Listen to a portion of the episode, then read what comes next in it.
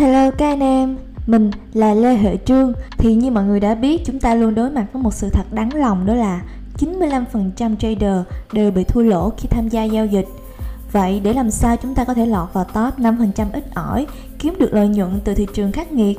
Đây là một câu hỏi không dễ để trả lời nhưng hy vọng sau khi xem hết video này các bạn sẽ tự tìm được cho mình câu trả lời thích đáng nhé. Việc hầu hết các trader không thể kiếm được tiền từ thị trường cũng là thực tế giống với các lĩnh vực khác.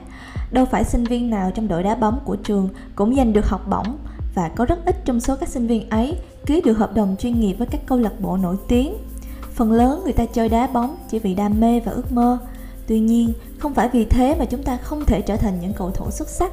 Cũng giống như trading, tuy là nó khó thiệt, nhưng mà vẫn có nhiều trader triệu phú và tỷ phú ngoài kia đấy thôi. Trong tất cả các lĩnh vực cạnh tranh chuyên nghiệp, phần lớn phần thưởng đều thuộc về tay của những người chơi xuất sắc nhất. Cho dù đó là lĩnh vực thể thao, luật pháp hay là y học thì hầu hết mọi người đều khó có thể vượt qua giai đoạn thu nạp kiến thức bắt buộc. Huống chi là phải làm việc chăm chỉ, kỷ luật và cống hiến hết mình trước khi nhận được bất kỳ lợi ích nào từ nỗ lực mình bỏ ra. Do vậy, có thể nói, những người xuất sắc nhất xứng đáng được hưởng những phần thưởng lớn nhất. Đa số mọi người không thể là người giỏi nhất trong sự nghiệp họ chọn, nhưng việc lọt vào top 5% là hoàn toàn có thể nếu chúng ta làm việc khác với 95% còn lại và làm những điều đúng đắn sự kiên nhẫn một mình nó đã có thể đánh bại đa số. Bởi lẽ, mọi người thường sẽ bỏ cuộc khi mọi thứ dần trở nên khó khăn hơn. Nhưng mục tiêu dài hạn cũng có thể giúp bạn đi đúng hướng trong khi những người khác chỉ có hy vọng trong ngắn hạn. Hãy tìm một thị trường ngách và tập trung vào nó, chứ đừng tìm cách trở thành một trader vĩ đại nhất thế giới. Còn không thì trở thành một swing trader giỏi nhất trong thành phố bạn sống cũng được. Đó là một mục tiêu khả thi hơn. Hoặc là trở thành trader giỏi nhất trong cộng đồng online bạn tham gia. Nhưng bạn sẽ phải làm gì để trở thành người giỏi nhất đây? Hãy thật cụ thể về mục tiêu bạn đặt ra, hiểu những gì bạn cần phải làm để hoàn thành những mục tiêu đó, lao vào làm việc, dành thời gian và đừng dừng lại. Mỗi mục tiêu đều có cái giá của nó, bạn phải tính toán các chi phí phải bỏ ra. Hãy thử hỏi bản thân mình xem, liệu mình có sẵn lòng xông pha để đạt được các mục tiêu ấy hay không? Nếu bạn không sẵn lòng thì cũng chẳng sao. Hãy chuyển sang một mục tiêu khác mà bạn nhắm mình có thể làm được nhé.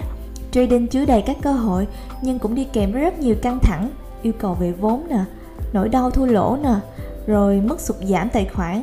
Hãy cân nhắc thật kỹ về những cái giá này nhé. Nếu một ai đó làm được thì bạn cũng có thể miễn là áp dụng cùng một nỗ lực và sự tập trung đúng đắn.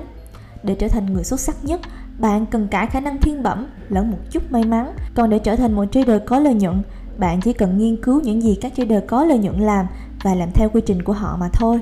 Mặc dù có rất nhiều cách để kiếm tiền từ thị trường, nhưng chỉ có một số đặc điểm phổ biến xuất hiện sau khi nghiên cứu các trader và nhà đầu tư thành công như sau.